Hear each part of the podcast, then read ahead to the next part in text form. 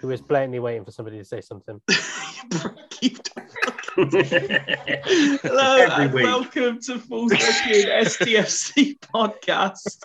Um, on tonight's episode, we have the final word on the Port Vale post mortem. We look back at the season that almost was, and we have one or two congratulations to hand out. But as much as the purists aren't going to like this, we're going to start with something non football related and just wish BTB a very, very happy birthday. Happy birthday, Ben. Happy birthday, guys. Happy birthday. Appreciate that. Like the answer to life, universe, and everything. Right, that's all you've got to say tonight because we've got a big panel. Let's say hello to everybody else. Starting in the other corner with Craig. How are you, buddy? Yeah, I'm good. Thanks, mate. How's you? Yeah, good. Thank you. Uh, fresh from signing his one year professional deal with Fools Rush In, uh, our new full time panelist. How are you, Mark? I'm very well, Mr. Fife. How are you? Yeah, very well. Thank you. Uh, there, right in the middle of my screen, looking at his splendid best. Uh, very chirpy this evening. How are you, Woody? I'm very good. Thank you. Just beyond. Oh, it's about time I made you laugh during the introductions instead of you keep fucking doing it to me. um, not quite as splendid best because the lighting and his uh, and his screens make him look a bit blurry, but he is there. Evening, Rich. Evening, evening. And last but certainly not least, living the fairy tale adventure, it's young Ned. How are you, pal? Good, thanks. oh dear. Everyone, everyone seems in very good spirits tonight. We've had a very entertaining pre-record, uh, which which everyone was saying, I wish we just recorded this and put it out. But uh, but here we are. Let, let's do it properly now um, and start with Port Vale. Um, unfortunately, it wasn't to be.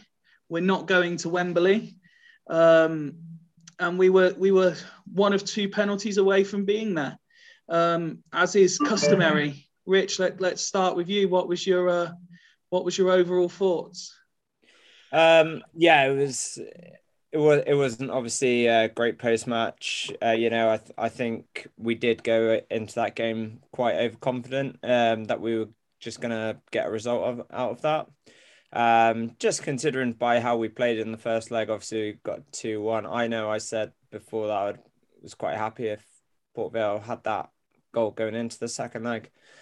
Um, but you know, it sort of backfired on us really. Um, I think you know we didn't play at all great on Thursday night. Uh, we never got going in the first uh, few minutes. We should have had a penalty, but still, I, don't, I still I don't think we were good enough to be quite honest with you.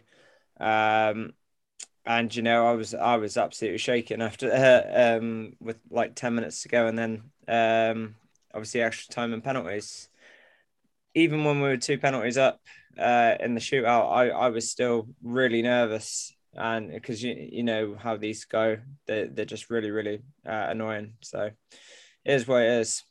But uh, yeah, it was, it was very disappointing. I had my head buried in a bucket hat um, for the like 10, 15 minutes after the game. So I, I, I can I can fully understand that. Uh, how about yourself, Woody? Um, over the two legs, did we deserve to go through? Do you think? No, I think Port Vale were the better team over the two legs. Really, um, the I think if we look at overall, we did well. I, I did think it would be whoever won the home leg um, because um, I thought we'd be able to take something to them. Um, and contrary to both mine and Richard's thoughts, that maybe them scoring at our place, you know, would lead to a lack of complacency. But actually, I think that that's probably that goal is probably what lost us the tie. To be totally honest, I think um, you know, but not many teams keep us out of their goal, um, and Port Vale did it well. I think they they their game plan was very very good to start with in, at at their place. So it's um yeah, I mean it was it was one of those that it was a disappointing performance. I think overall. Um, we didn't, and I think because we didn't really deserve to win, I think that's probably why I'm not too downhearted about not winning. It was horrible on the night. Obviously, nobody likes to lose penalty shootouts, but I'm not too downhearted about it because we just didn't play very well. We just weren't the better team. And sometimes you just got to hold your hand up and accept that you weren't the better team. Um, Mark, I was discussing it with a few non-Swindon fans who happened to be watching it because they knew Swindon were playing and they were obviously texting me about it. And, and we kind of described it as um, Port Vale were playing bad football really well. Swindon were trying to play good football really badly. Is that a fair assessment, would you say?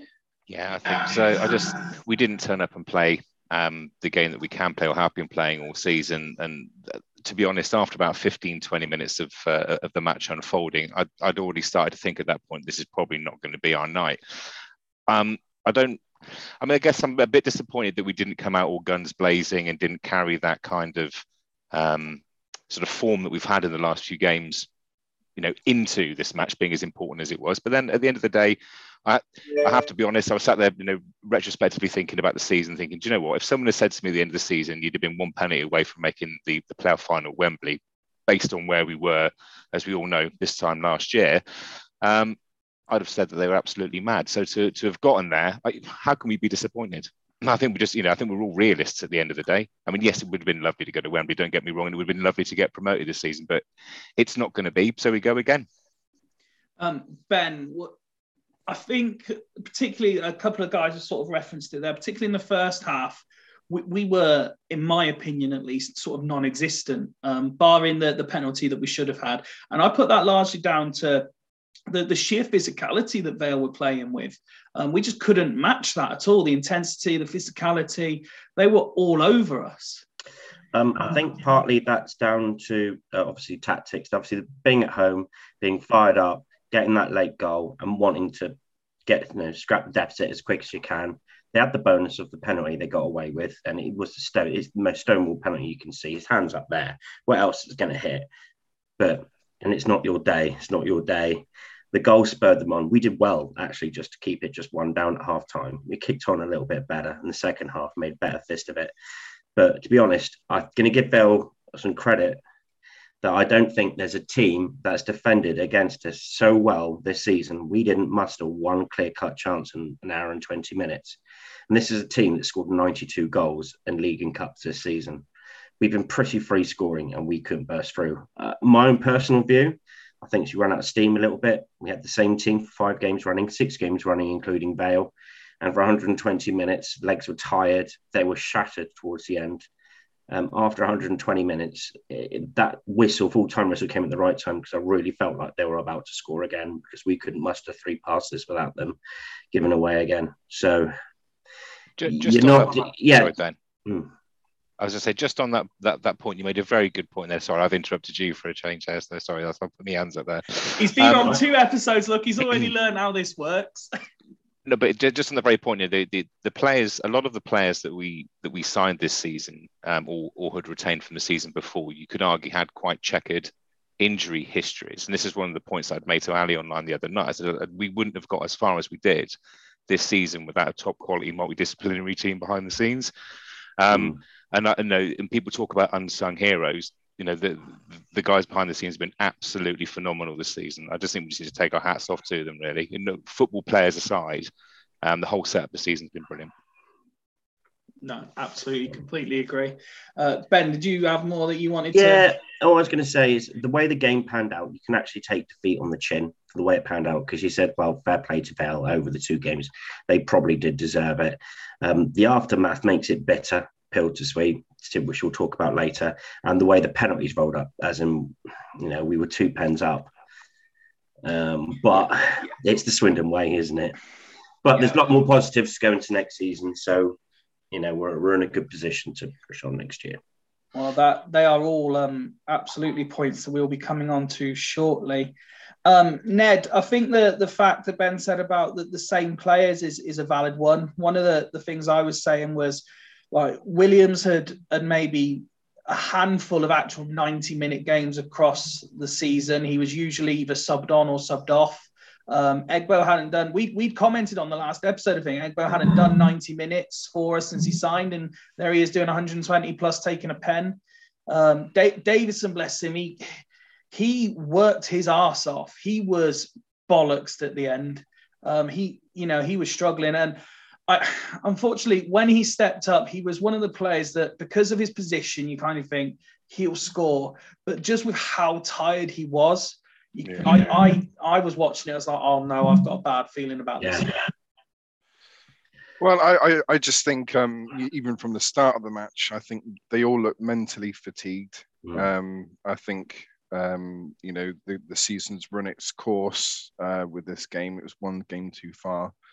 Um, it's, I mean, you got to feel sorry for the people who missed the pennies, but especially Iandolo. Um, he has been an absolute legend, and for me, he's you could probably argue for him being our player of the season. But I guess, you know, as it was mentioned on Low Strangers, you know, of all the people to miss the penalty, Iandolo was probably the best because everyone's has, you know, um, you know, so much goodwill and love thrown at him. So, you know, I guess that you know, if someone had to miss, that was probably one of the better ones. Um, I don't understand the talk online about Harry McKirdy laughing because if I was in his position, I think I'd do exactly the same because it's you know you either laugh or cry in that scenario, um, and of course he doesn't want to be doesn't want to be crying on his uh, Insta, does it? Does he? So um, I you know I I that wasn't a genuine he doesn't give a shit sort of moment. No. It was you know it was like what do I do? Um, I'll laugh because you know I can't believe that happened. Um, but but yeah, um, fair play to Vale. Um, I have to say, Nathan Smith, their centre back, he was an absolute monster. Absolute monster. There's no. In bo- both I, boxes as well. Yeah, absolutely. He's, it, it looked so dangerous, you know, um, aggressive. Uh, he won everything. Um, I, I, don't think he's um, uh, the greatest defender I've ever seen, but he, you know, the amount of effort and you know concentration and um, you know the, the togetherness of the Port Vale team. It was you know it was uh, it was a good performance for them, but you know we just looked lost. I I think um you know we had to we had to sort of put our you know cards on the table before 60 70 minutes we had to get our goals and and whatnot before 60 70 minutes because we we haven't got a bench you know to to affect the game so um, you, you, look at, you know, as you say, like Egbo, um, you look at um, well, all of the players. I mean, bar maybe McKirdy. McKirdy was full of running because he didn't really feature in the game very much, did he? So, um, but you know, bless him, Egbo. He he's not played 90 minutes once, and then all of a sudden, as you say, he's played 120 minutes. Um, but yeah, it was, it is what it is, you know, and, and because we, you know, the, the best team won on the day. Uh, you know, I, I, got over it pretty quickly, to be perfectly honest with you. Um, but yeah, this this one felt. Uh, I was texting my older brother, um, and and I was I was quite deflated after the penalties, as I'm sure virtually every Swindon fan was. Um, and and to his credit, he he was able to sort of pep me up again quite quickly, and we would talk about different things. And and he's been a Swindon fan longer than I have, and I was like, I was like, if I think back to all the other playoff games, th- this one hits different because it's the first time I've, I've kind of felt a little bit not disappointed in the team in the season, just disappointed in the in the game itself. That, that we didn't, as you guys say, manage to stamp our game. Craig, I'll come to you. Um, that there are obviously individual moments that I'm sure people will, will want to discuss, uh, and we'll be coming on to them um, in just a moment. But on on the tie and, and the game itself, uh, your your emotions during and after. Yeah, yeah. Well, I, I, was I was at work and um, Sorry, I'm echoing a bit there. I don't know what that was. it's like The Exorcist, wasn't it? um, yeah, sorry. Um, yeah, I mean, I was at work, and obviously because of the job I do, I can't have my mobile switched on. So I thought by the time I finished, it would all be over. And of course, I bloody finished, and it's fucking penalties. So I'm like, I, I, rush over to my car to switch on the radio, and um, and I'm like punching the ceiling when Ward saves those two penalties on the bounce, and mm. you think, Christ, you, you, do dare to dream. I think we all were at yeah. that point, and um, and then I just couldn't believe it that McKirdy missed, and then obviously Davison, and I guess it was sort of written. It was like a Hollywood script that McKirdy would miss it after being the pantomime villain in the home leg, and his banter with the Port Vale fans, and um, I mean, I, I, mean, sort of going uh, side side issue. If Ward's not our number one goalkeeper next season, I don't know why you know who else we, sh- we should have have in. You know, he, he's just pro- he's proven when he has come in, he hasn't let us down. But um, but yeah, it was just a feeling of why the fuck do I support this club? it's it's it's like uh, no you, you wouldn't put up with this much abuse with a partner would you you know and um it's i it, it just um I, I wish I support a boring team like Colchester or Walsall or someone like that. who, will be delighted you've said that. I know, I, I said that with, with Simon in mind. But it's not just on the pitch, it's off the pitch as well. We've had it, you know, God, you know, God knows since I've been since I was a kid supporting the the, the, the club, and it was a, a typical Swindon thing. After the it just felt like a sense of disappointment because we played so well in that first leg, but we didn't kill them off, did we? and which is the story of our season in a lot of our games. We just haven't, you know, we scored 92 goals. We play the most attractive football in the league, the best attacking football in the league, but we're still, at the end of the day, only the seventh best team at the end of the season. Yep. So we need to find that killer instinct, uh, a bit more steel, I think, throughout the team. You know, we, have got, you know, we've got quite a few. I, I think the balance of our team's out. You know, playing pretty attacking football's not going to get us out of League Two again next season. I don't think. I'm not saying that there should be a wholesale change with Ben Garner's philosophy, but that was my sort of feeling at the end with with the disappointment with it. I'm, I, I am sort of digressing, but that's what I was thinking as soon as the game had finished, and I was went ugly more. Sorry, went ugly more. A few more one nils. Yeah, yeah, exactly, exactly, and. um you, you, know, and, and that will that will get us out of the league. You know, that will get us out of the league. You know, Port Vale have got, you know, if they go up with that team and that style of football, you, you, know, what, what what what does that what does that tell you? I'm not saying we should shithouse it and go long ball. There, there is, you know, you you can sort of finally adjust things, but um, but yeah, I yeah, it was just um, it was disappointing. But you know, as um, Mark was saying, we move on to next season the transfer um, embargo lifted, we'll be a bit more have a bit more flexibility in the transfer market, and um, hopefully uh, Ben Chorley will do his magic, and we'll put a good squad together next season. Just what, before what, I throw what, some discussion oh. points out, I, I saw Rich shaking his head as, as Craig and Ben were discussing there. So, Rich, come in, come in on that point there. I was just going to say this was giving me PTSD from fucking Sheridan's days. Oh yeah, but no, I mean like we're ugly, as in away at Port Vale. We're not when they're like that. We've got to fight them. But we know. played them earlier in the season. We it's an unfortunate turn of phrase, Ben. Yeah, well, I know, I know, I know. Didn't mean that. I know, I know what you mean, mate. But we weren't gonna, we weren't gonna outpass them. The way they set up, and they, you could tell at half at half time we weren't creating chances. So we needed like a Johnny Lydon there just to give a little bit back, just to win the individual battles, to earn us the right to play football. And we've just got, we've got fantastic ballers, technically brilliant but they were kicking us off the park and they were just out muscling us and they weren't letting them settle on the ball. So we need someone to wrestle it back and just give them a fight, earn the right to win it. We don't have those type of players. We sent one to Scunthorpe and the other done his Achilles. I mean, I wouldn't want a, a full team of that. I would. I would no, say, but that's that. I, I never I, said that. I never said that. I said we just got to finely tune it and not rely. Like like I said, the, the whole full on attacking pretty football has got us into seventh place. So, you know, I see what, yeah, I see what you're there's got to be a bit more that... flexibility. I'm not saying, you know, we need maybe one or two players with, you know, of, of like the Anthony Grants. I know it's going back, you know, going back to, you know, we say that, but not not specifically him, but players like him. We need a solid centre back. You know, you need someone like John Joe O'Toole for Mansfield what a player he's been for them. And he's turned their season around since he came back. And he's a solid quality player, League One player.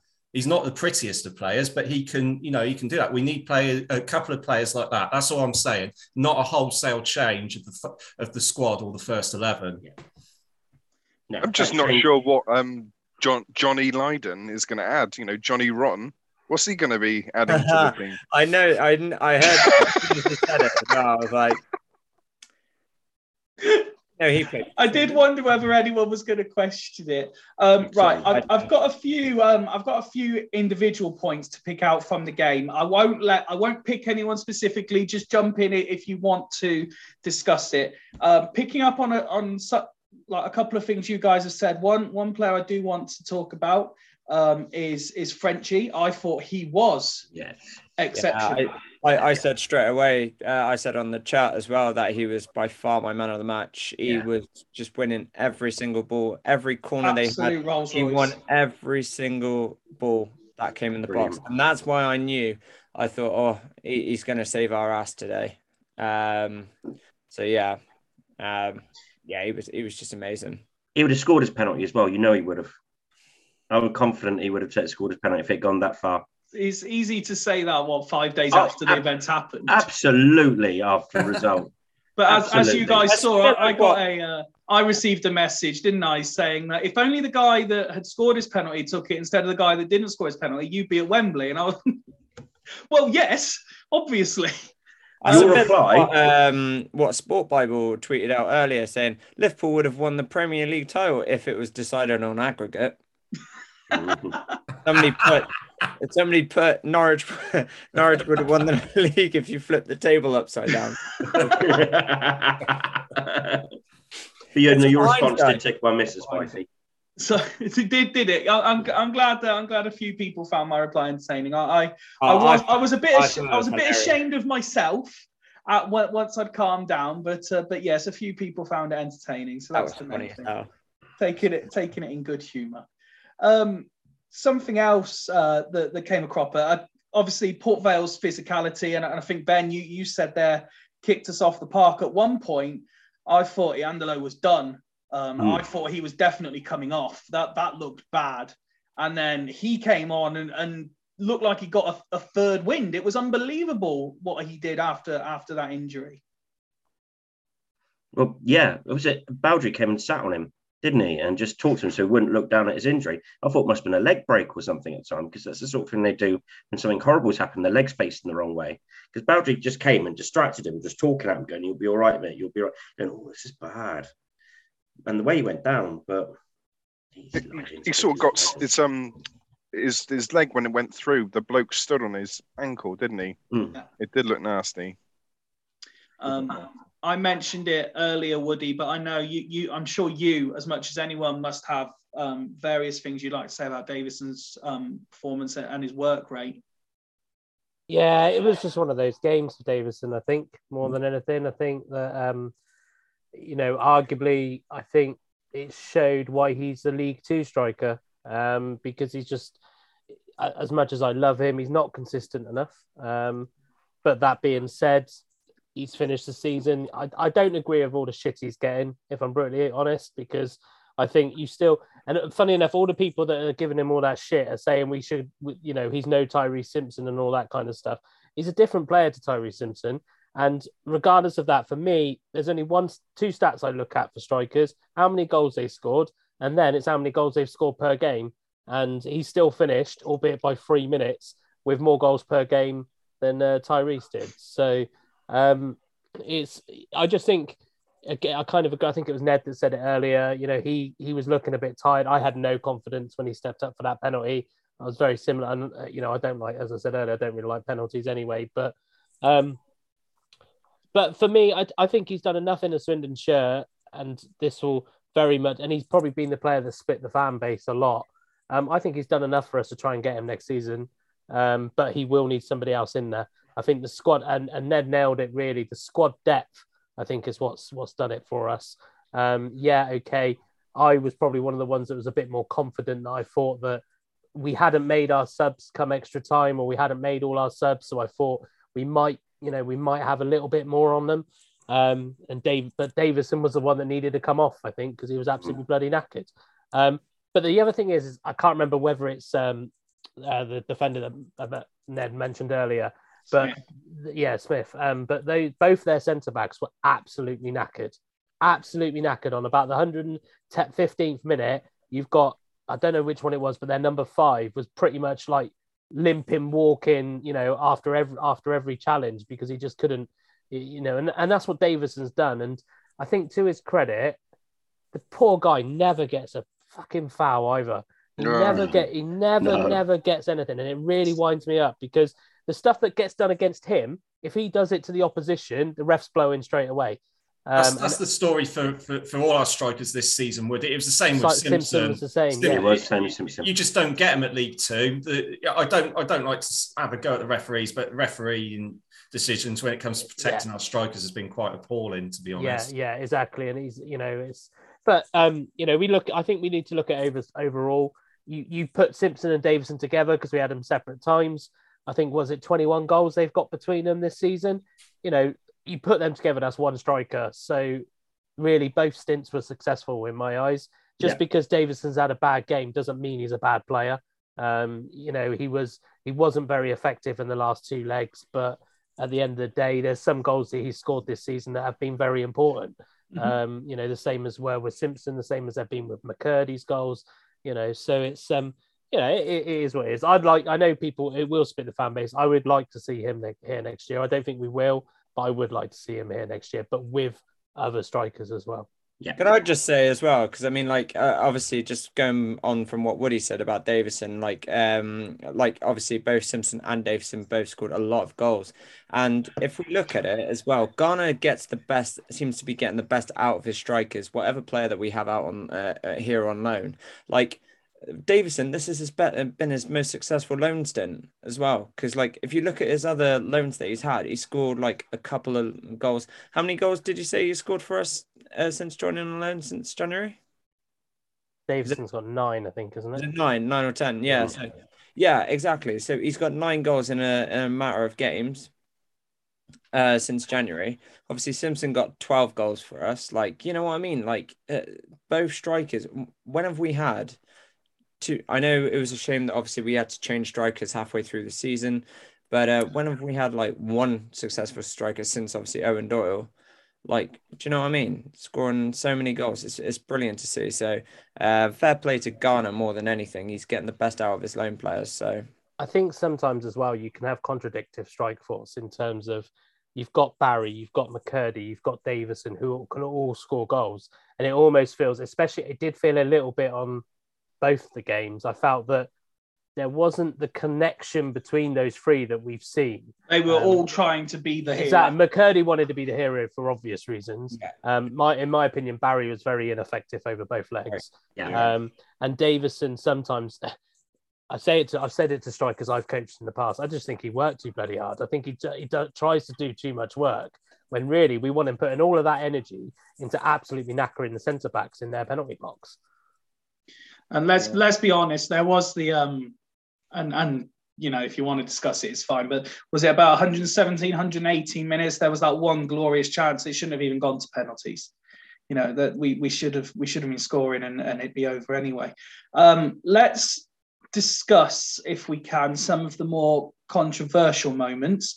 Um, now, Mark, I will ask you to start just because you're one of the uh the, the very i mean we're all very level-headed guys but but you're you've come across very level-headed so you'll be able to stop you know the, the balls charging in with with the emotive content um should we start with the incident involving their manager and conroy Yeah, I mean, be, I think the one saving grace in that situation from our perspective is that, that it was Dion Conroy that he picked on. Because if there's ever a player in the squad that doesn't react and genuinely doesn't react, Conroy is that player. Um, so I think Darrell Clarke got his wires crossed there and picked the wrong person to pick on. Um, if, if it had been Johnny Williams, if it had been Harry McKirdy, if it had been Louis Reed, um, I think he would have got the reaction that he was looking for, which would have been one of our standard brawls when they all come together, um, and we'd have seen maybe two or three red cards, which is what I was. I genuinely think he was hoping for as an outcome. Um, but I think you know Conroy earlier in, in the week. Uh, in an interview, had said that he, he isn't the type of player that gets phased by what the crowd say or what the crowd think or what the opposition thinks. He's focusing on his game and doing the best that he can. Now, again, I know that Conroy's been a Marmite um, figure within the squad, but I genuinely believe he's a trier. I mean, you know, this is a guy that's come back from two serious, serious leg injuries, um, and by all accounts, you know, has probably got no right to still be playing professional football, but he is. Um, and again, like Baudry, the last couple of months of the season, he's turned out to be an incredibly valuable player, and I genuinely hope that we do offer uh, him a contract to stay with us next season in League Two. Uh, in, in terms of Darrell Clarke's behaviour, uh, it's absolutely appalling. I mean, I know that you know Ben Garner's had a few moments this season where he's you know got got as emotive as Ben Garner does and got himself in a bit of trouble, but he's not a violent person. I mean, that was just all out thuggery. Um, that, that has absolutely no place, no place from a coach, no place from a player. And obviously, if you're going to set an example to the fans that are out there, you don't want to see it from the manager of your team. Um, you know, punishments have to be more severe to stamp this out of our game. It's, it's become far too commonplace. Uh, and I don't like it. I'm, I'm all for fans, you know, making songs and having a pop with one another. That's all part of the banter, but nobody really wants to see anybody, you know, physically getting hurt. And I, I won't go on to the, the, the elements at the end of the game because I'm sure that we'll come on to that in due course. But um, in terms of what I expect from him, I hope he gets a lengthy a lengthy ban from the touchline as a result of it. I mean, it was there for the cameras to see. Um, I hope the club get fined. Um, I hope they even, you know, if I'm honest, I would like to see them have to play a couple of home games next season behind closed doors and be made an example of. Simple as that. I just, I, you know, I, I was livid. I know it's it's it's appalling behaviour. I'm trying to be as level-headed as I can, but I genuinely am. you, you, you can know, hear not, it, but you're doing a very good job. and yeah, and, uh, yeah, I, uh, you know, I, I don't condone it. You know, and, and how his team is set up to play the same way. They're very bully boyish, anti-football on the pitch. That's, and again, no disrespect to Vale, it works for them, and it's got them to Wembley. Um, is it the type of football I want to see? No. Is it the type of behaviour that I would want to see from, you know, my peers or take my kid along when you know he's enjoyed the football this season so much? You know, the standard of football being played. Would I want him to see, you know, the, the a hark back to the days of the McMahon midfield and the thuggery that went on there. It's just like no thanks. That you know, there's, you know, we're, not we're not there. You know, the, the, football that we're playing now is a good standard. It's bring it's brought the fans in.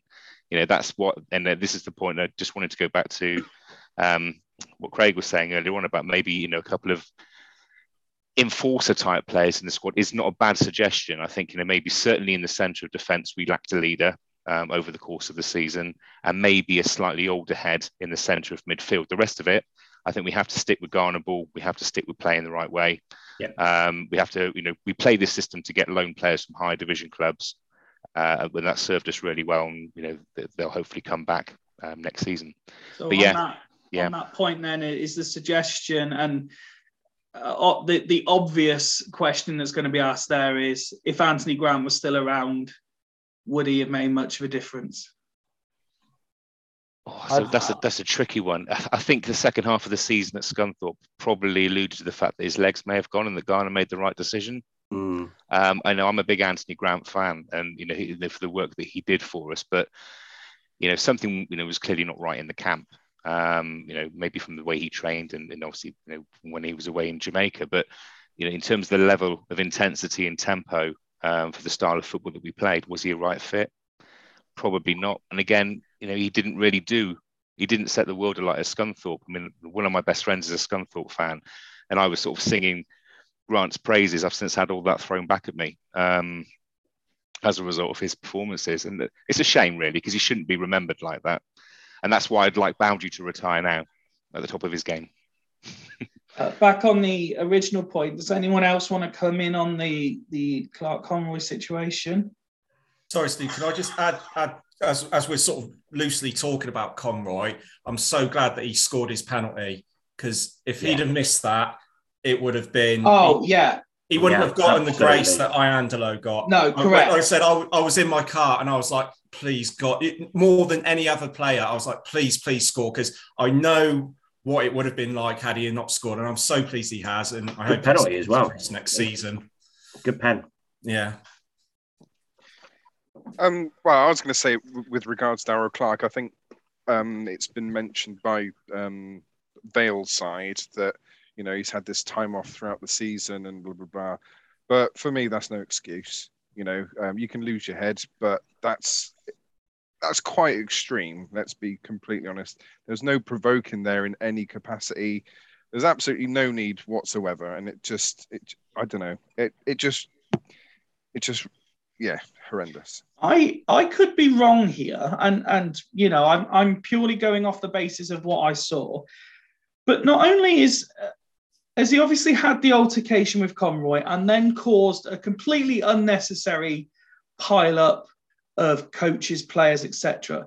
But in the initial incident, he seems to have also completely intimidated the Port Vale ball boy who, who Yeah. didn't have a clue what was going on Yeah, no, absolutely. and, and that could you know that's for, I, i'm imagining i don't know i could be wrong i'm imagining like with most clubs that's a young supporter who's been gifted the opportunity of being a ball boy and that now he's like oh my god have i have i done something wrong like this is this is a scary situation i don't want to do this anymore And and you know that that could completely change the trajectory of that young fan's time as a Vale fan.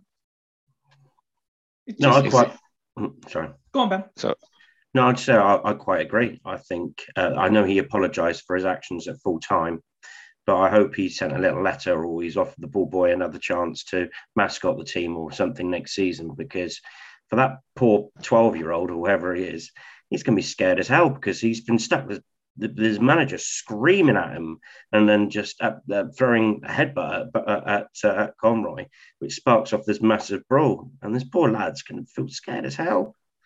Um, It's not even Yeah. just him, though, is it? If you think No. about it, it's, it's any ball boy within Port Vale. Oh, I don't Yeah. want to be the ball boy next to the dugout. I don't want blooming daggers thrown at me. Yeah, Um, it's, but- it's FA need to act on that. I think the EFL have been really slow with everything.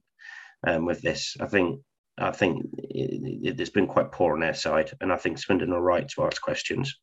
Okay. I don't uh, disagree. I don't disagree there, Ben. I think, but the, the one thing that I will say is the FA have, have had a massive campaign with regard to respect going for several years now.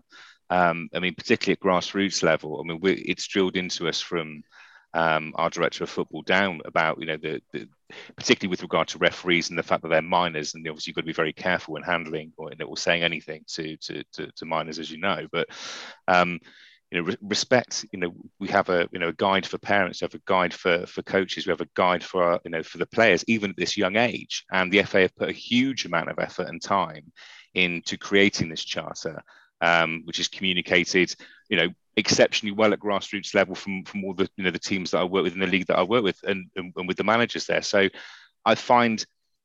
I find it probably a little disheartening that the message isn't impacting the professional game at the tier one level where it's supposed to be um, you know, having the biggest difference because those behaviours are supposed to be from our, you know, the, the teams that are leading, the teams that are really public.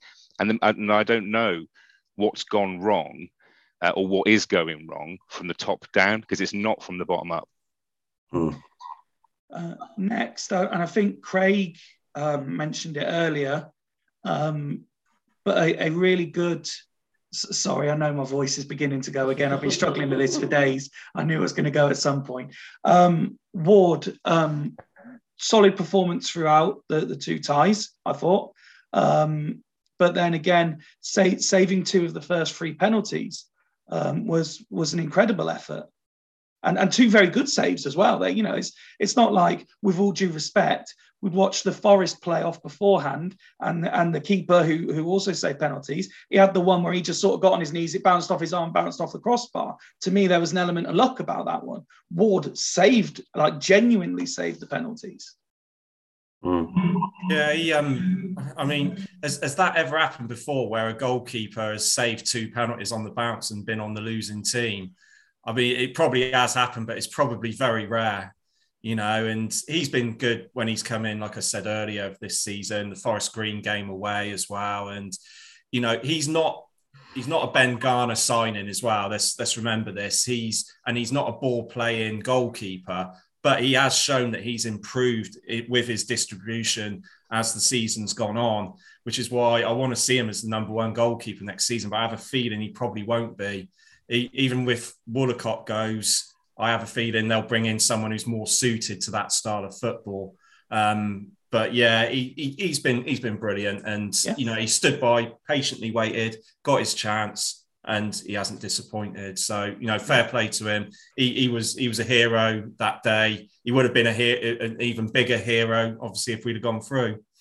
And I think we mentioned possibly on the last episode that the improvement in Conroy's and Baudry's form coincides with him being in the goal. And I think he does breed that confidence because he he does command the area a bit more. Yes, he might not be able to spray 50, 60 yard passes out to Louis Barry and Harry McKirdy, but he he will come and claim crosses. He does make saves. You know, that's no disrespect to Wollacott either, who can do these things. But the players do seem a bit more confident when he's between the sticks, in my opinion, again, at least. And I'm not sure if, if you all agree with that or not, but that's that's my viewpoint on it. I think it's been, yeah, I think we all agreed with that. We've mentioned it in other pods, he commands his box a lot better and he's a great shot stopper. Distribution get worked on and then he'll be perfect. But I think that's something they'll work on in training. Okay. You've also got to remember that save he made. Was it in extra time or was it at the end of Yeah. Last kick of the as game. Yeah, last kick of the game. last yeah. kick of the game. And um, I think with Ward, like I think I've said previously, I think for a League Two number one, yes, potentially. Um, the reason I would want to keep him is because I want the money to be spent elsewhere. Um, you know, we're going to have to. I mean, regardless of whether Baudry was in it before or not, we're going to have to find somebody who's going to replace about what Baudry's done for the past six games, or seven, even further than that in some cases. Um, so I just, you know, I would be, I would be happy with bringing a keeper, maybe not as experienced as Ward, and then, um, you know, and and, then feel, use the money elsewhere in the team. Um, the other thing I would spot with Ward as well is, in, from a clubman point of view as well, he's very, very good in terms of the fan engagement side. He does a lot with the foundation. Um, he does, you know, he's he's he's always one to take time to stand with the with the fans and have a photo or whatever. Even though he does feel sometimes socially awkward, he's also not the type that's a bit like Wollacott, the same as well. He's not the type that's going to scream to the crowd to get them going, but he is the type that is, you know, he he he. I think he appreciates the fan base more than anything. Um, and I think with the penalties, yeah, he saved those. I thought one of them was pretty poor, but you know, penalties are penalties. They're a lottery. But he did look a little bit nervous, I think, going into the penalty shootout. But I think what keeper wouldn't. But the fact that every time he's been on TV this season, he saved a pen. so that's almost that's almost enough for me. Um, so, but yeah, I think um, he's good enough for League Two. If we had got promoted, I probably would have said we need to look at somebody else just to get that to implement the style a bit more. But he's he's not that old either, is he? I don't think he's that. He can't be more than 25, 26, surely. No, it's, it's, I think it's it's about that. peaked. yeah, because his yeah, because his girlfriend's my assistant's age. So it's um yeah, so it's uh yeah, I think um you know kudos to him. He's done a very good job. He's he's been in a team that have won five on the bounce. Um, you know, so yeah, he's done a done a good job. I think well well done to him. Um, probably one of the better performers over the two semi-finals.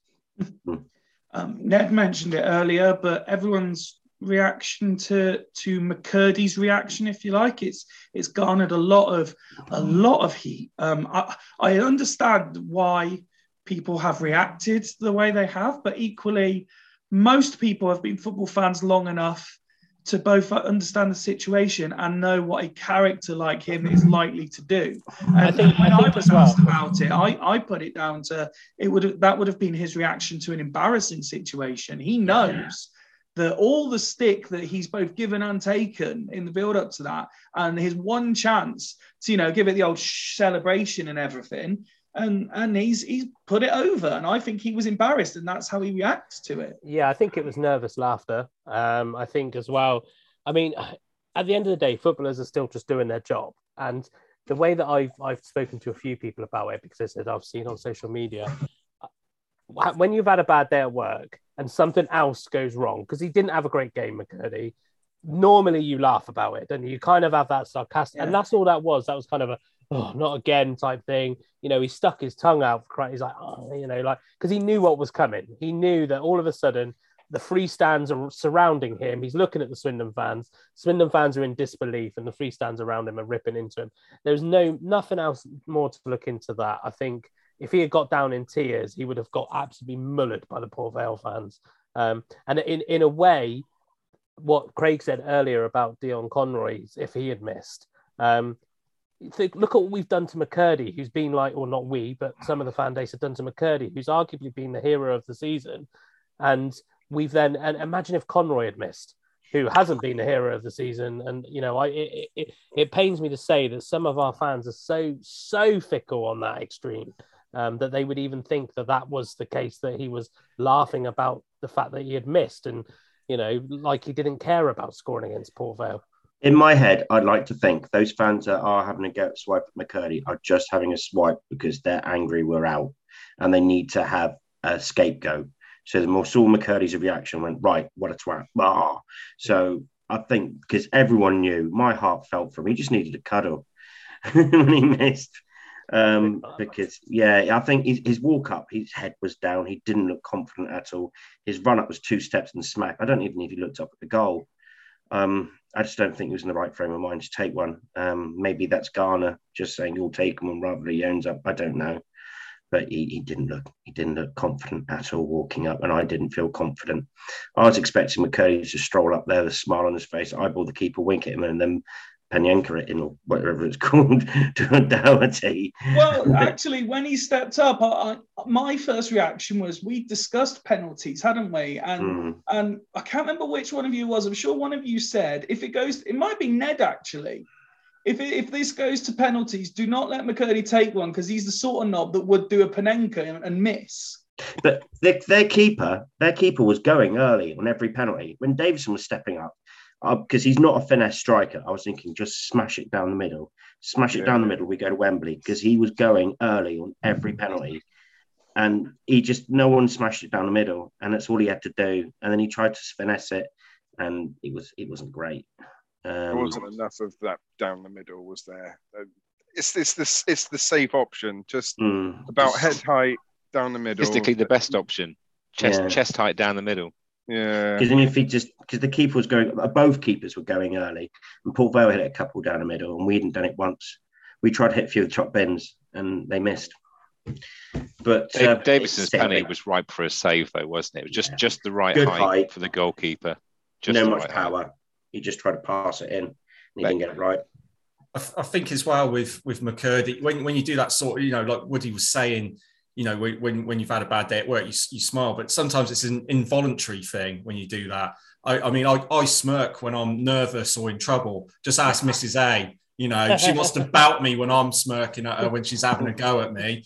But you, you, you know, so that's that's probably what it, it was probably out of nervousness as well. You know, the, the, the whole pressure and everything. He's had the whole club on his shoulders pretty much since he came back from injury. So yeah, I, I don't, you know, and I haven't been his biggest fan this season myself, you know, for his off off the pitch antics, but I, I don't, I, I've got no ill will towards him when it comes to that. You know, it, it, it was what it was, and I, I don't think he, he loves the club. He does. There's, there's no way he'd have laughed at it as if it was of no consequence. I think that's just ridiculous. Yeah. But there we go. One thing that certainly wasn't a laughing matter was what happened after uh, the, the the final penalty. Um, it's been well documented. Um, we'd seen um, sort of precursors as to what was likely to happen. Um, I, I even put a, a, a message out on our on our socials for the podcast saying, "Look, we've seen it with Mansfield, we've seen it with Forest and Sheffield United." We saw it with Rangers. And, and you know, we were focusing obviously on ourselves. So we've got 2,000 odd people going out there. Let's make sure 2,000 get home. The, what happened with the Port Vale fans, and I'm sure you'll all want to have your say, was unbelievable. Um, we know we know various things that have happened. We, we know there are members of the, the podcast that were there. Um, we know, you know, some of you are here tonight. Some some of them couldn't make it for, for this record. We know one story in particular where where children, you know, have been not necessarily targeted because I don't think, from a fan's perspective, anyone was necessarily targeted. It was just Swindon fans were targeted. But aside from that, you you, you know, you've got the pictures of Egbo. You've you've seen what's happened to McKirdy, um, as well as the other players. Um, and and then you see that we're obviously going to focus on on what happened in our game, but the follow on, even just yesterday, you know, we saw the scenes after Man City won the league, and and the Villa keeper got hit by by an on running Man City fan, and there is a, a a cultural problem which is being highlighted quite significantly at the moment by football and football's inability to deal with this quickly. Um, I think we we spoke about it and we said you had right back before pretty much all of our times, you had like the hooliganism stage. And then it wasn't completely eradicated, but this new wave of supporter came through. Yes, you have your, your passive aggressive chanting and, and that, but that's all classed as, I think Mark said earlier, the in game banter. And yes, you have your pitch invasions to celebrate going up or to celebrate staying up. But at no point has, did that seem to cross the line where, where players' safety was coming into question. You've got was it um, was it Louis Reed's dad put the tweet out I think about saying that about his his son's safety. Again, you've got the pictures of Egbo. What we've seen specifically from Port Vale, but not exclusively, has been nothing short of ridiculous, unbelievable, and completely unwarranted and unjustified in what is the national game, and it needs to be taken care of. Um, I don't know what the answer is. I feel what the answer is because if if the the obvious answers come in, it's going to detract away from what being a supporter is. Um, especially again during my time following football, I don't want it to go back to what it was. Um, that's my concern. But but for fans and players to not feel safe at the end of a game of football is unfathomable to me. The thing that gets me the most. Oh, hello.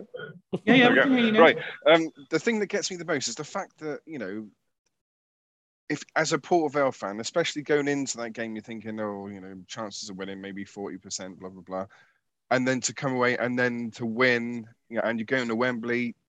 The first, the first thought that should go to mind when you know pitch invasion is run to your players, hoist them in the air, and celebrate Yeah. wildly. Their keeper got a lot of that. Oh yeah, Mm. eventually, but you you they all just run towards the Swindon players. I mean, that is just insane. It's it's crazy. This is worse than the 1960s and 70s. This is terrible. And you know, I'm really sorry, but I'm gonna I, I'm gonna go there again because I went there in the last pod. But I said about Port Vale being tin pot. The thing that makes for, for me that makes them tin pot is the fact that they didn't have no with it, as you just said, you know, with everything that's happened in the last few days leading up to it, you got to have, at least have the stewards run on the pitch or, or you know, just an element of, of safe, you know, a safe zone or something that the players can go in and exit the pitch. There- there- to interrupt. It's just there's no defending there- there's no defending the actions and i'm sorry to cut you off there ned but i, I feel that, that you need to address each point accordingly there's no defending the actions at all the, the only thing i would say to that point specifically is they were discussing it on sky sports yesterday after man city and they said look man city had seen what had been going on and they had police cordoned in and around where the fans were likely to be going and they still got on the pitch and this is a Premier League club with all the the the ability to put whatever they want in place, and even they couldn't stop it. I mean, The- what, what I was thinking is is that at least if the police or well, maybe not sure, but the police are in the right area, so the players can go to the middle. Yes. Then, if people do get through, then they they got the authority to to get the players off and protect the players. But there was nothing. It was just like it was. It's just it's like a war zone. Police Like, were- the the police were too busy guiding us back to the car park when we eventually got out of the stadium. The problem where is, that's where the is, police Ned, there's I'll tell you no. what the the I, I'll tell you the policing at uh so and um would you back me up on this um because basically this sums up the the police um on Thursday the fact that uh, a police officer was actually encouraging us to drink in public. Actually go up to the off license get a crate of beer and actually just drink it in public willy-nilly. Um i mean what the what the hell is that all about? Like do you know what i mean? Um so uh, if that t- tells me what one of the police officers that's supposed to be there for my safety is actually encouraging me to go drink beer and he's gonna uh, a lot of beer and actually go into the town uh, into the ground. Like i mean does that i mean were they checking other port vale fans like how much they were drinking before the game or something like that? And I think this is this goes back to the point where obviously maybe some people have had too much to drink, um, either prior to the game. Don't get me wrong, I'm all for going to the pub. That's the reason why he spoke to the police officer. We asked him, "Is there a pub nearby?" And he just said, "No, Stokes a shithole. Um, go up to the off license and uh, get a crate of beer and drink it in public." It's just like, I mean, it, I mean, it wouldn't happen at SM1, would it? No. No. I mean, yeah, it's I, I just think it's absolutely ridiculous. So the fact that he's saying that and he's putting my safety at risk by telling me to do that, why the hell would I listen to it as somebody uh, like uh, a public figure that's actually encouraging me to do that. It's it's it's an absolute joke. It's appalling, and you know this goes back to maybe like I don't know checking uh, the state of people going into the ground. Rich, do you mind if Uh, I ask you a question? And, and by, by all means, t- tell me if it if it's too personal or whatever for you. Yeah. Um, but I'm genuinely interested to know because I've, I've I've been listening to things like the the, the supporters club thing that was out earlier before we recorded. Um, the the Sir Tom Broadbent was was brilliant again not long after the game. Do you mind me asking you? Did you genuinely feel scared at full time? Uh, I'm I'm never really that scared. I mean, like obviously, if some of the fans were like coming into the actual stand itself, that might have been a little bit different. I was quite far at the back of the stand anyway, so I mean, good thing that Port Vale fans have got short arms and can't throw that far. But um, on a serious note, though, um, dinosaur arms. No, but uh, I I genuinely um, feel um, really really disgusted about uh, what actually happened to our fans that are uh, lower down uh, in the stand and the fact that they had to to deal with that and everything like that. But it would have been the same if I was if I was down there and they started throwing. Then yeah, it's you know it's it's the same scenario. So um, I think thankfully for myself, I wasn't in those shoes, but to see some of the people's social media posts and to see that they were actually genuinely scared was actually really, really, uh, well, it was just absolutely shocking to see. And, you know, like I say, it's got no place in football for this. Absolutely no place in football. And, you know, whatever the answer is, I spoke to one of my mates um, the other day uh, that they're to, well, I don't know, maybe start putting nets back up around the, uh, around the ground to stop people from going. Why, why should we have to do that? And I don't know where this is also coming from either, where people, uh, where these fans are uh, coming on and hitting players and stuff like that. We've They're had not fans. We've had we've had pitch invasions over the last 10 years, and this very rarely happens. But yeah, we've had five incidents in one week. Like, what the Mm. hell is going on here? Like, So everything think just seems to be, it looking- seems to be snowballing over. I I mean, think you had the headbutt at Forest and Sheffield, then you had all the players getting absolutely battered at Swindon and Port Vale. Whatever happened at City and Villa yesterday, it's just like, what what are people doing? Mm. This is a game sorry, of Woody, you wanted to not come in on this as well. Well, I think I think as well because obviously I was stood with Rich and we were quite, I guess, fortunate in the fact that we were quite high up at the back of the stand. But the stand that was getting affected, that was where Joe Joe was, um, and it's very a very low stand, so it's very easy for the you know the bottles and things to get over um, into the stand. And unfortunately, like you say, the majority was kids. I do agree. I don't think they were aiming necessarily because you know that would be a hell of an aim if they actually were. Um, there's a few things that have really irritated me about the situation. Obviously, the stewarding's a little bit of it. Um, you know, you can't help; it's not condoning their actions. Um, but Walsall didn't seem to have a problem with it, um, and I would say that they've got a lot lower budget and had a lot smaller crowd, um, and they managed to get our fans off the pitch. Um, so, um, and they did the right thing. They blocked off halfway line. They blocked off the players at one point. Um, the other thing was the fact that I don't I don't know if they have yet because I, I don't actively follow it because I've tried not to speak out too much about it. I don't think Port Vale have still acknowledged they actually happened, um, which I think is is the first thing that Port Vale should have done. that. Yeah, yeah, they they should have. Am not willing to accept any. Um, and that oh, Oh, no, no. Oh, oh. back. Um, another thing is is the comments I see from Port Vale fans saying it was only a minority. I'm sorry, it was not a minority. Not a minority. Comfortably, about 30 40% of the right over to this. God's sake, it's been all right, most of the call. Uh, 30% of the. Oh, no. Are you doing it to wind me up now? No, no, Well, you told me do it. and Start off again. Woody, you saying, "Do you, are you doing it to wind me up?" Is the only thing we've heard so far. but um, yeah, comfortably, you know, thirty to forty percent of the players, uh, of the fans that ran on the pitch, came over to do something to either our players um, or to our fans. Um, and I don't care what Port Vale fans come at me if they ever see this. that is what happened. There was the majority of them, and I don't know who threw the first bottle. I'm not. I'm not going to say that it was us. I'm not going to say it was them.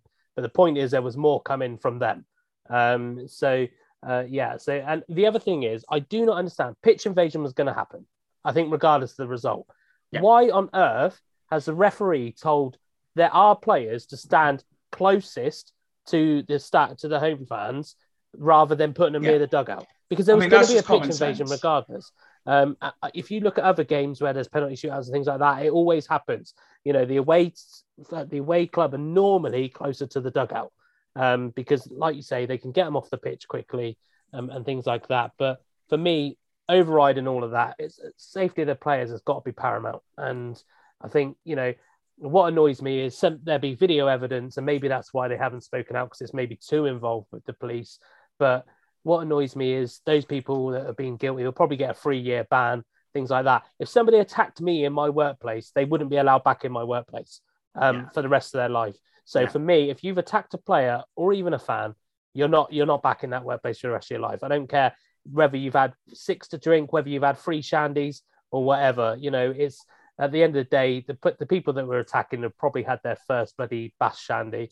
Um, but you know, I mean, we got it on the way in, didn't we, Rich? Yeah. You know, the, the lads shouting at us, you know, 15 year olds shouting at us, Swindon is shit, blah, blah, blah, you know, and we're just like laughing away at them. And it's Yeah. just, it, it, it, I've never had, I've never felt, I wasn't intimidated because unfortunately I've been on the wrong end of some of those situations. But it's, you know, at the end of the day, it's, it was, it was a Tim Pot Club mentality.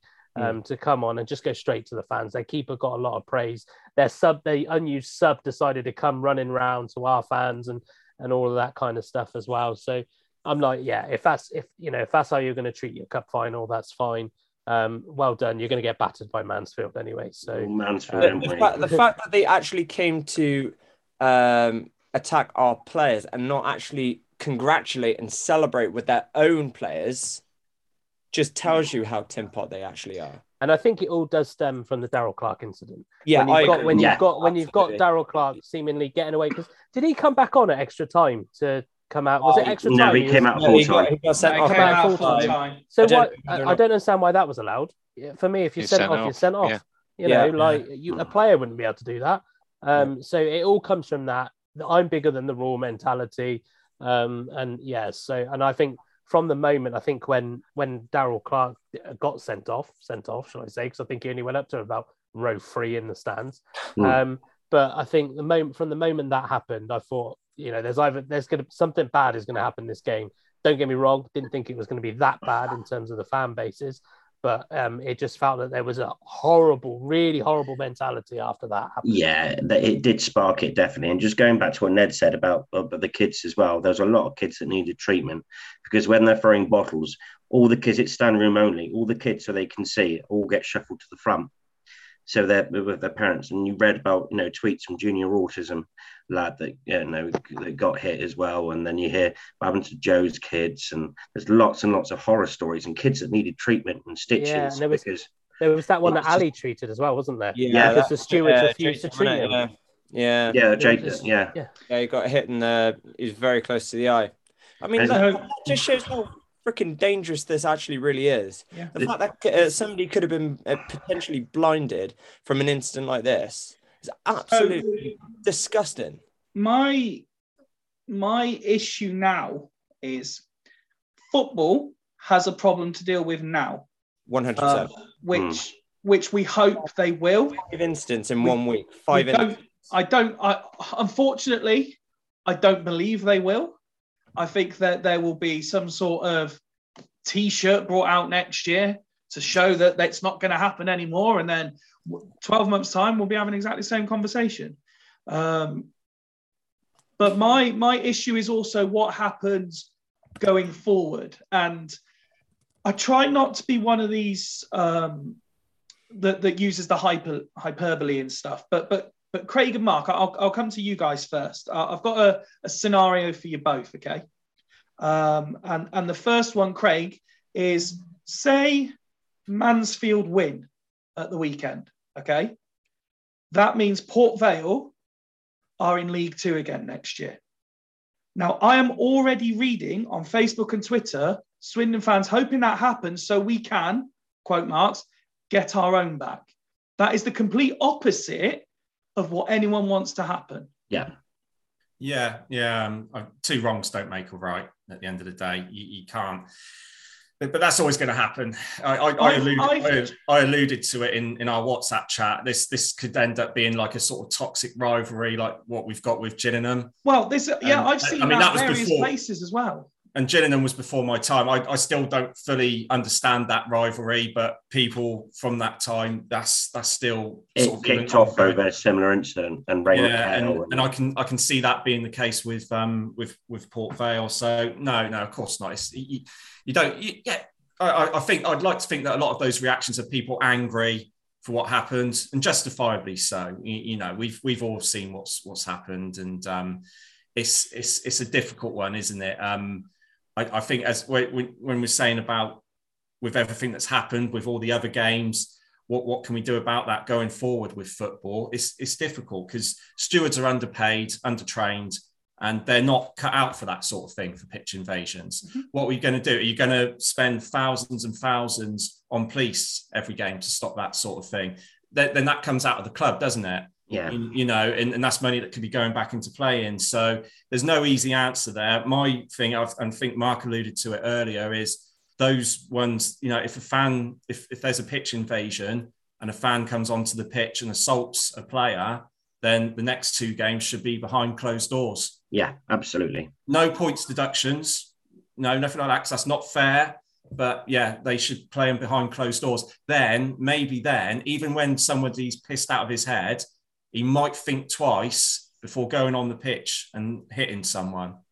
and, we've had it. We, let's not pretend that we, you know, we've we've had our own. Fa- uh, there was a fan ran out of the town end a few years ago, so we're not, uh, mm. you know, we, we shouldn't be, you know, preaching, you know, because we've had our own fans do it in different circumstances. But yeah, yeah, that sort. It, it needs a harsh punishment like that for for, for it to be um, for it to be eradicated. I remember. Mark, here's my here's my scenario for you, and and I am taking this almost um, almost directly from from the guys at Sky, um, and I think Roy Keane was asked a question, uh, and he quite openly said, if you're in a situation where fans can run on the pitch and attack a player, i.e., punch, slap, kick, whatever, I mean, don't forget, we, we've said all these fan ones. Let's not forget the Vieira incident as well that happened not so long ago as yeah. well. Um, we've also got the situation being discussed of do flares belong at football and how are fans getting these flares in? Different story, not as serious in my opinion, but there's still a there's still a question to be answered. Roy Keane turned around quite rightly and said, if these fans are getting on the pitch and they're able to bring stuff into the ground, who's to say at some point we're not going to be stood here saying I'm not saying it will, but a player is getting stabbed. A player is getting attacked by an actual weapon of some description. Uh, and, and, are we in danger if, if they don't manage to stop this? Thankfully, we're at the end of the season now. And so they, they've got the summer really to think about it. But are we in danger that this could happen, Mark? Yeah, absolutely. I don't think there's um, there's any doubt about that. People are quite prepared to go on a uh, you know, invade a field of play, which is against the law, as we as we already know, um, willingly uh, to charge either opposition um, fans or um, opposition players, coaching staff, or whatever, and use their fists or throw missiles of any kind, then you're only one step away from using an offensive weapon. It's as, it's as simple as that. Um, I think we've got to be a little bit careful in some respects of over amplifying football being the problem. Football is obviously an outlet for um, for all of us. Football's highlighting a society problem. it, it is, um, and again, I don't want to get too political, but go back to the '80s and you know, so when when everyone was massively repressed under the you know, sort of, you know, the Thatcher regime, and everyone was feeling their pockets being pinched and money being tight, we're in very similar situations now with cost of living and the energy crisis and all these additional factors that are going through people's minds um, going to the football having a few beers you know maybe feeling you know disenchanted with life as a general rule. These are all things that are adding to this problem. Now obviously from a footballing perspective we have and, as woody alluded to earlier we have a 100% right to um, you know, ensure the safety of the employees of the stadium, be it you know coaches, staff, players, whatever, the safety of the fans that are attending that game. Um, you know, the, the, there should be you know mitigation um, in, in, place to protect kids in that situation. Like I said, you know, the, the, the situation at Port Vale was wholly unacceptable. You know, the, the, the policing was you know was wholly unacceptable. The stewarding was wholly unacceptable. If they're not getting those elements right, then the safety is already compromised. Um, so the, the, there's a lot to be done there. I think you know where football clubs get it right is where they have the engagement with the fans correctly. Um, so you know we have like you, you have like you know maybe match day stewards or you know a bit like you know the the, the community police officers that wander around, or maybe not direct employees of the club, but you know ambassadors that you know showing you know explaining to fans like you know this is what happens in this situation, this is what you do. You know the same as you get out in, in town centres when people have had a few beers. You know just making sure that you know people are safe, they know where they can go to. You create that kind of environment um, for home and away fans, and it kind of takes the sting out of the situation. So I think there's probably a bit more to be done from that side. Other than that, yeah, I mean, it comes down to stewarding and and and the general police behaviour. I mean, obviously, what will happen next season, I would imagine, is that both police forces, well, certainly from Wiltshire uh, Police Force's point of view, they will probably request an increased police presence for yeah. this match based on what's happened. I can't speak for Staffordshire Police um, based on their behaviour, you know, from what Richard said and what I've seen elsewhere on uh, social media about encouraging fans to drink. They might not even bother turning up with any police force for the game. Um, so that, that, that remains to be seen. In fact, there probably wasn't even an incident. As far as they're concerned, it's fake news, isn't it? So it's yeah. So in answer to your question, and from what was posed to Roy Keane, absolutely, you know, it, it could happen. Um, so more has to be done to prevent it from happening. The only way we're going to do it is by, by, by engaging the fan base and making sure they understand how safety works. Yeah. Jens, we've obviously spent a, a, considerable amount of time there dissecting all the different elements, um, and quite rightly so, of, of both what happened on and off the pitch at Port Vale.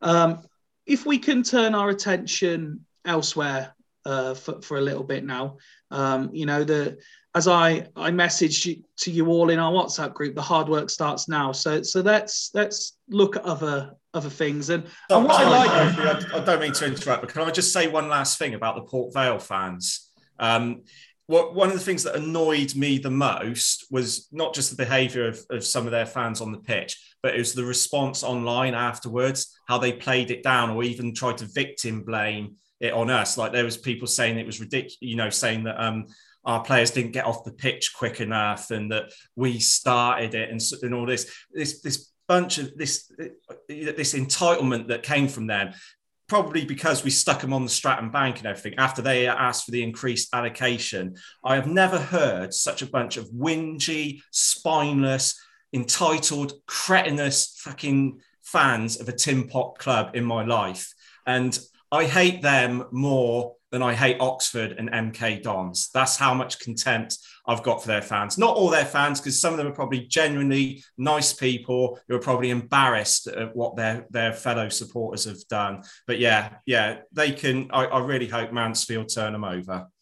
Mikey, yeah, can you hashtag PVFC at the end of this? and, that, and, and, also, bearing in mind, that's the first time I've referred to another set of fans as Tin Pot um, on this on this pod, which is quite something for me yeah, it's it's a, new rivalry now, isn't it? it? Hopefully, in time, it will just die off a little bit, and I hope the the stewarding and the policing is done correctly. But it's a game with a lot of ill feeling um, between both sets of fans, strong emotions, and um, let's hope. I don't hope they go up. I don't. But let's hope that it's policed well next season, so there's no clashes, there's no threatening behaviour. We don't give them a pub and um, they're just shepherded from the station into the ground an hour early, and then that's it. And they're shepherded back out again after a 5 0 spanking. And McKirdy scores all five. Well, let's let's be honest. Next season, it won't be for the playoffs, so they're only going to have about four thousand fans there anyway, and they're only going to take about two hundred to ours. So I was just going to say that, Ned. To be fair, they were yeah. they're not going to bring many anyway, so that's all right. Yeah. Mm. Sorry, Fifey. I, I I know you wanted to move on, but Shall I, we? Yeah, next season. It, it, just wound me up. That's all. As long as you all feel better now. I do. It's, it's, cathartic. It is. Yeah. what I would like from you all, and I'll go in reverse order as you appear on my screen, which in fact is how you should appear on everyone's screens, given what we were doing off off camera, um, is I'd like you to sum up um, how what what you think of the season, a, a bit of a, a season review, if you will. You know, we we we started the season where we were. It's been well documented. There came a point where we all said, uh, and, and this is pre you mm-hmm. joining the panel, Mark, but we, we said that there was a point where we cannot use the we didn't have a club anymore as part of our ongoing narrative it was it was something where you know there was a pin in it and it would get looked again at the end when we saw how it all ended well it's all ended now so um, ned i'll come to you first taking everything that's happened since what july to where we are now um, how do you sum up the season um I think, and you know, considering the beginning, um, it's been an amazing season for Swindon. Um, I, th- I mean, the the levels of pride, you know, the the fact we got our club back, um, you know, the, you know, uh, you know, when I drop off and pick up my kids from school, and you can hear parents and kids talking about Swindon. You know, we're engaged with the communities again it it feels like we've got a new team, and you know I, I, am so proud of you know our team's performances. Um, I'm so proud of um, you know the the levels of enjoyment and everything that, that they provided to us and and and the fans you know the levels of interest that, that the fans have back in the club again um I, it's just incredible. And um, you know, the, the amount of work that you know Chorley's put in, um, the, the the the change of tactics from last season that Ben Garner's instilled. Um, you know, uh, Mark mentioned earlier about the backroom staff. Um, there's a million and one positive changes, and I'm just excited for next season. Um, I think you know, we we've seen some you know quality players playing for us this season. Um, we've been you know we've been blessed with seeing you know potential superstar in Louie Barry going forward. We've seen a Welsh international Jonny Williams.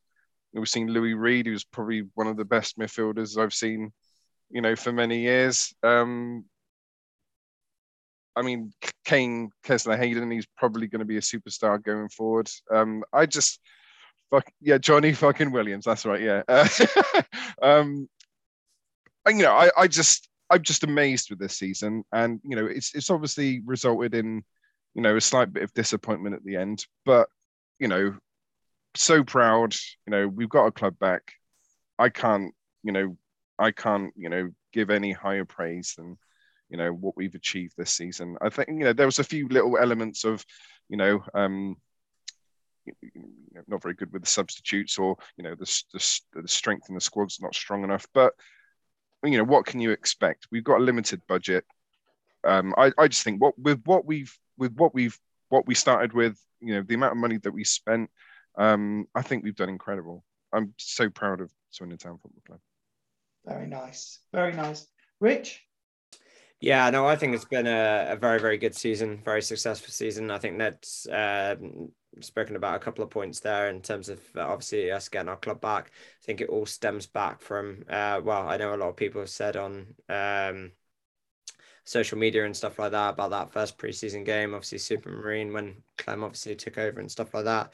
Um, just like a little shout out to the backroom staff as well, who actually stuck with us uh, through those months of the takeover happening and stuff like that. So uh, obviously Ali, uh, Steve, and Jonah and everything like that. So obviously that's been fantastic. But I mean, if you look at the through the course of the season, obviously we've uh, had. I mean, the away games just been absolutely fantastic. All stemmed from uh, that Scunthorpe away game.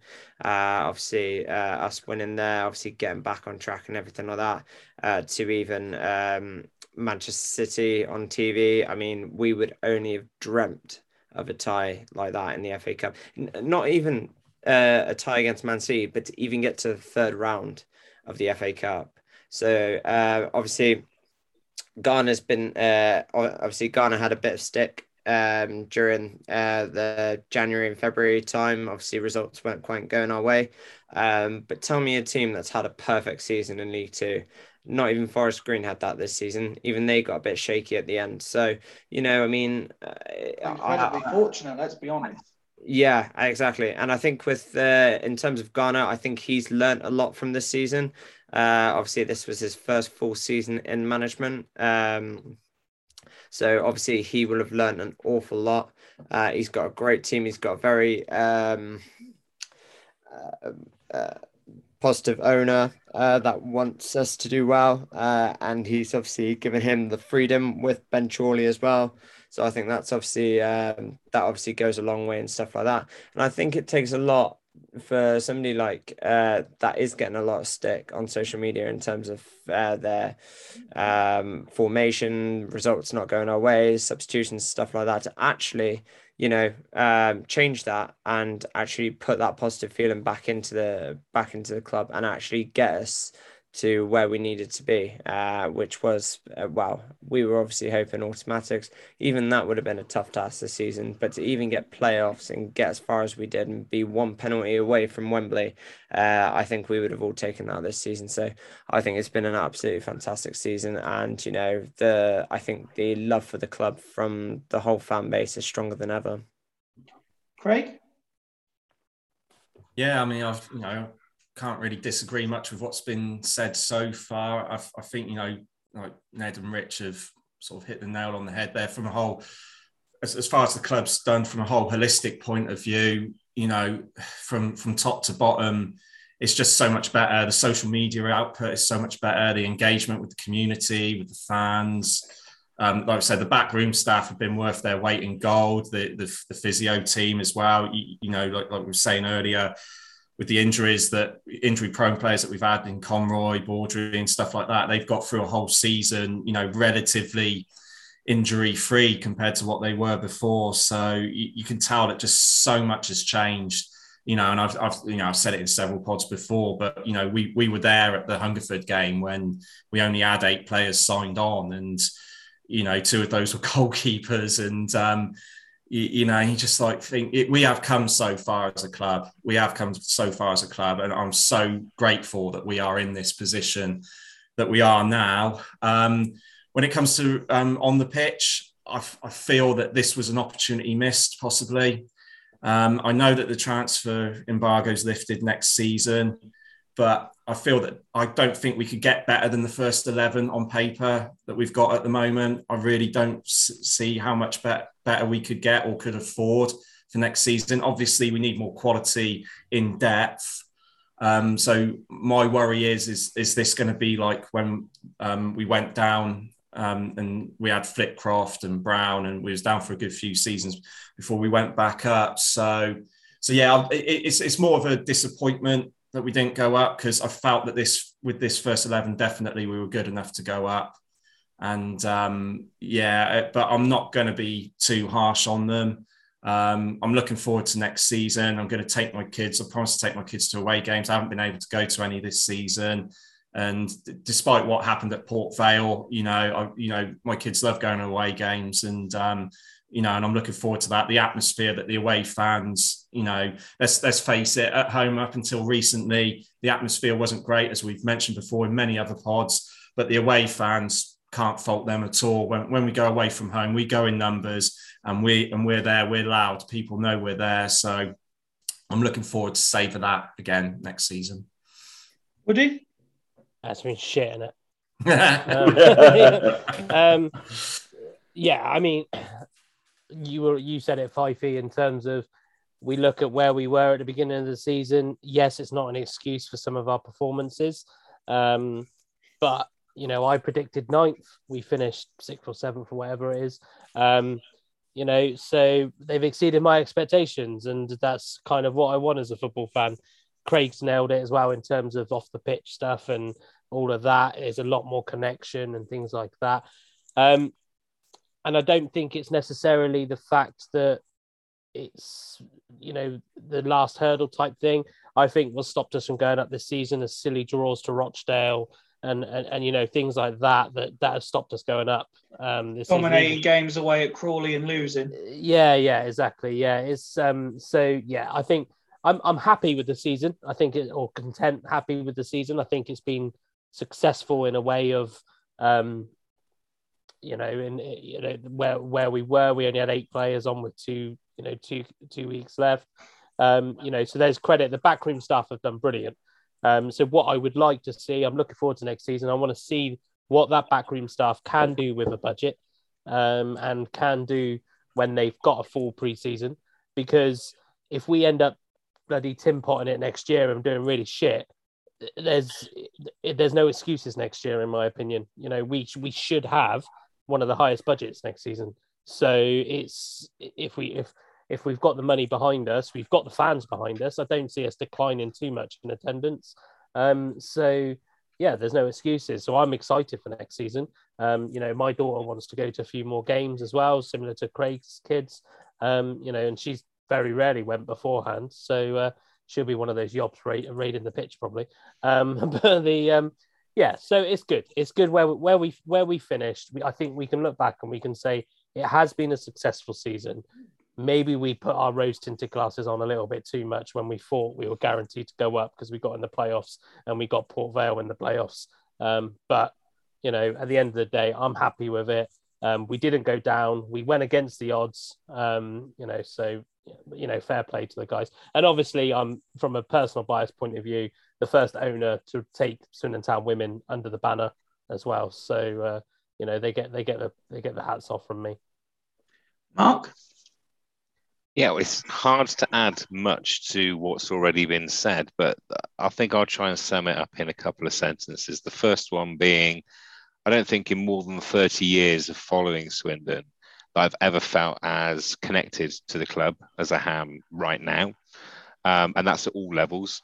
Um, I've made mention before about you know knowing who our backroom staff are, and you know you've got you know the, the the physio you know having a conversation with me on twitter i didn't even expect it to reply but you know how wonderful that the, these honest conversations can happen um you know from a footballing perspective yeah we've been spoiled a bit this year um, you know, the the expectation this year at the start of it was, you know, well, if we manage to stay in the football league, we'll have done a good job. We got clearly um, those expectations changed very, very quickly. But at the end of it, if somebody said to me, look, you know, you're going to finish in the playoffs, one penalty kick away from Wembley, and you're not going to quite make it this year. Um, would I have taken that after last season? Hell yeah, who wouldn't? And, and who's to say next year? You know, we've got to be aiming for the autos, um, and I'm game. I think we'll do it. And that's why you've agreed to uh, become a regular on the pod, so you can talk about HMS Pistol League, as I keep, keep talking about.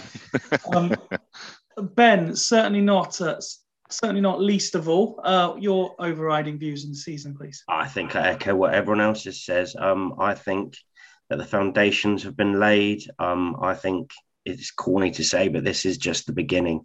Um, next season, well, anytime now. Dare say we go again, Ben? No, I'm gonna yeah, I'm gonna leave that on there. But at any time now, we're gonna announce the ownership of the county ground. Next season, we start work on the Stratton Bank where we've put a roof into it. Then after that, we're gonna start putting boxes in, um, and then eventually do up the town end. Um, yeah, um, I think the only way is up for us. I, I, think the foundation's there to get bigger and better. I think the, the fan base is going to maintain roughly about ten thousand next season. Season tickets start started pretty well already. Um, I think we can. I've got a terrific manager. I think we've got a fantastic owner. We've got an amazing sporting um, uh, director of football who seems to be putting up rabbits out of his hat left, right, and centre. And I have full faith that he'll do it again next season, whether we do lose some of our stars. And we may well lose one or two of them. Um, but I think we'll go again strong. And I think we've got a real chance of bettering what we did this season. But we'll wait and see. Yeah, no, definitely. I think for me personally, um, there are elements of what all of you guys have said there that I, am completely on board with. Um, I think if you look at July to now, it's it's you know unbelievable, really. Um, that what has what has happened in that sort of what ten months or so. Um, I agree with Craig in the sense of when I look at, and, and it's one of those cliches that we like, football is not played on paper. I think the squad, as it in its entirety, uh, every player we've had over the course of this season, there was a potential there. And I think, it, yes, there was a missed opportunity. I think we could and probably should have gone up this year with the players we had. But it wasn't to be. You know, mm-hmm. it doesn't always work like that. People will say you can throw money at it. Let's face it, it hasn't worked for Salford. You know, mm-hmm. they, they haven't gone up. They've never even made the playoffs, and they've they've been throwing money at it for a long time. There are teams with decent budgets for this division who are getting nowhere near what they want to achieve. So I think on the pitch, I think I was the only one to say on our on our predictions episode a week before the season started. I said we would make the playoffs as a minimum. Um, so we have done what I said we would do, and I can't be disappointed at that. Um, I think, like I say, that there was an opportunity to do more, but I'm I'm I'm like Woody. I think I'm pleased pleased to the content end with with how the season's gone. Um, off the pitch, spectacular, unbelievable. Um, for, for all the things you guys have said, you know, the county ground, uh, what Clem's managed to do, the, the fan enthusiasm. Um, and again, from my own my own personal perspective, that there, there, seems to be the majority of fans know how these things go. Um, there are some who seem to want to put the wedge in. Um, but the fact that, as we've heard, our, you know, thankfully, our, our views and listens over the course of this season have gone up because fans are interested and engaged. Not in necessarily what we're saying, but because they're engaged with the club, they want to know what other people think. You know, Sutton Broadbent Lounge has been in a great addition. The fact that that Marley's still being asked to bring back the video and the alternative commentary tells you how much he's thought of. Low strangers, we, we joke at times, of course we do, but there are messages, you know, between us outside of recordings that you know it's not like we're in competition with them. We, we're all fans. We all want the same thing. We just have a different way of, of expressing it.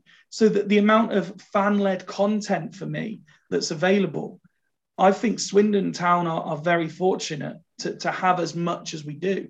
Um, that's not forgetting what goes on with Vic and the Supporters Club, BBC Wales, the club. Uh, I think Craig said the club's output has been brilliant this year in terms of what they're doing. Um, off the pitch, I think we are so far ahead even of where we we should be in in this new. I think Ned said we got a new club again, and I think off the pitch we're so far ahead of where we we potentially thought we could be, and it's just making sure that if it was a missed opportunity this year, that we can just bring what goes on the pitch. But you, uh, again, those of you said about the staff that were there, you know, when, when we didn't know what was going to happen, they deserve the utmost credit and respect as well from me um, and, and from everybody, I think. And, and that's my, my view on the season. Um, there is one more thing that, that we have to mention, um, and, and I like to, to end on a positive, and that's that we have two gentlemen uh, on the pod tonight who had um, football to look forward to this weekend. Um, Rich uh, obviously, you've mentioned throughout the course of the season that, that you do your fair fair amount of coaching as well, and and you got to, you had a little sort of tournament. It, it, didn't quite pan out that, that you were able to win it, but you were you were left very proud of your team this weekend. Yeah, it's uh, an annual event that Swindon Town Foundation get to um, invite teams to uh, play on the county ground pitch uh, as part of a tournament. And um, after three years, three long years, obviously with COVID and everything like that, um, my team were able to grace the county ground pitch this weekend. Um, it's one thing I've never actually got to do, but now, uh, but the fact that I actually got to coach uh, my team on the county ground pitch uh, was such a great uh, moment. And uh, like I say, it didn't uh, quite plan out how we wanted it to, but you know, we'll go again. We've got a couple more tournaments in the summer so far, so um, but we'll look to hopefully uh, do the same next year and play on the county ground pitch again next year. So um, it's such a good and positive um, thing that they do, and it's it's so well done, so well set up. So um, full credit to Swindon Town Football Foundation for and Swindon Town Football Club for giving the platform to uh, young kids to actually have a chance and play play. No, definitely, and I and I do hope you'll you'll feel um, happy enough to, to keep us updated with, with how they're doing next year as well, and you know we could we could get fully behind them. Um, as for you, Mr. Wood, um, having already won the league, um, we seem to be talking about it and waiting for it to come around for what seemed like it forever. The cup final came, went, and uh, you you won the double. Yeah, excuse me. Sorry, I've had a long time on the silent. Um, no, yeah, well, Chev, thank you very much. Uh, it was we won four one against a team, you know, a decent side. Um, it was one of those where I told the players to kind of not worry about the pretty football that we've been trying to instigate all game, and you know, just concentrate on winning the final. And you know, they went out and probably played some of the best football they've played all season. Um, but it's um, yeah, it, it was it was a great accolade for the players to have. Um, you know, they they're the ones that with GCSEs and all of that kind of stuff on, and then starting a brand new team. Um, I say GCSEs, half my squad of the year group below, so playing up a year. Um, so yeah, I was I'm absolutely buzzing for them, really proud of them. Um, you know, it's it's a good advert for us to the main club as well, because obviously we're you know one of the first teams in a while to be under Swindon Town Football Club rather than Swindon Town Women's.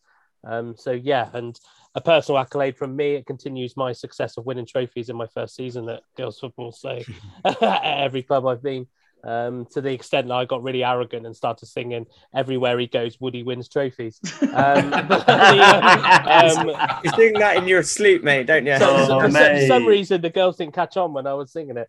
Um, but yeah, no. But in, in general, I mean, I, I, you know, I, I'm.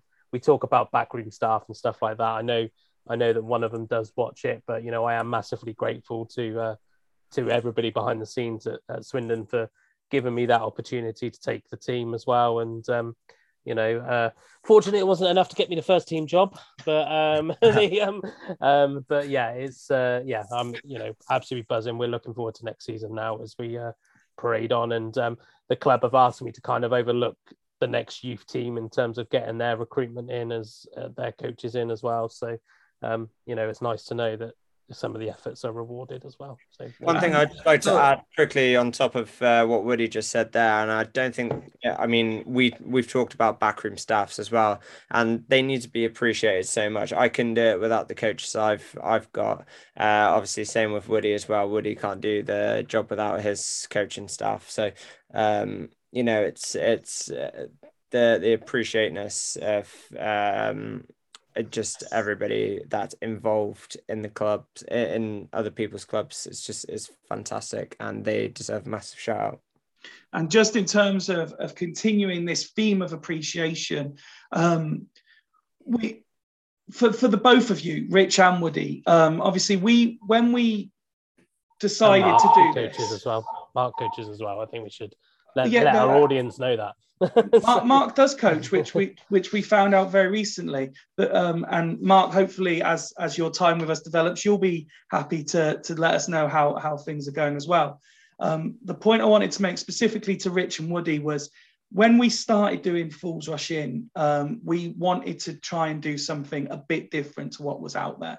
You know, we, we, we built ourselves around this mates in the pub feel of how we were doing the conversation. But something else we wanted to actively do, um, even if it's just a very, very, very small part, was we wanted to promote the women's game as best as we could. So, on behalf of everyone, thank you to for, you know, we, we try and engage, we, we try and, and keep the knowledge and understanding, but you guys have really helped us fully understand exactly what's going on, how the season's progressed, you know, and and helped us, you know, in our education into women's football. And, and we hope that however our podcast develops into next year, we, we hope to get more involved and and you, you never know what, what opportunities might happen. But for, for what you've given us in terms of that, thank you very much. Thank you. Cool. And and thank you, Fifey, for soldiering through, even though you're losing your voice, mate. Well done. yeah, well done. That's, that's, an hour and 40 minutes, mate. That's a good effort. Fair play. Um, listen, well, that's a that's a very telling point, and, and I think we should we should end it there while everyone's smiling and happy. Um, listen, f- for all of you guys, for, for those who couldn't make it to today's episode, and for all the opposition fans who have come on, you know, the likes of Cy, Liam, Julian, um, I'm going to forget some, so I'm not going to go any further and just say everyone who who has featured over the course of this season. Thank you very much. Um, I, I really do appreciate all of your time. Um, it, it's a huge highlight in my week, whether we do one, two, three episodes. It's a huge highlight in my week talking to you all, having opposition fans. Um, and needless to say, we have big plans for next year. Um, you know, we're, looking to really improve what we're doing. We're looking to develop what we're doing. Um, we're not going to change the feel because this is what we're about. Uh, but there are going to be certain changes. There's going to be new people. I'm hoping, you know, the uh, the metaphorical offers have gone in. Um, but uh, particularly Rich is uh, is negotiating his contract for next year. Um, Woody wants a new laptop so that we don't have to keep doing this. Um, but we have plans and we want fans to be involved in that. If you want to join the panel like, like Mark has, um, then, then get in touch. Please keep sending in your questions. Please keep engaging on socials. This is what we're here for. And um, we're not taking a, a, summer's break as such. We're going to keep doing at least one episode a week, I think we decided. Um, dep- we'll try and keep it to the Monday night records, I think, as best as we can, but that's down to availability. You know, the summer will allow the flexibility. We have games that, that we want to play, we have some serious conversations we want to have, and it all leads up to what we hope will be a promotion winning the year next year. It wasn't to be this year, but we will go again. From everyone at Fools Rush In, thank you very much for watching and listening. We really do appreciate it. Goodbye.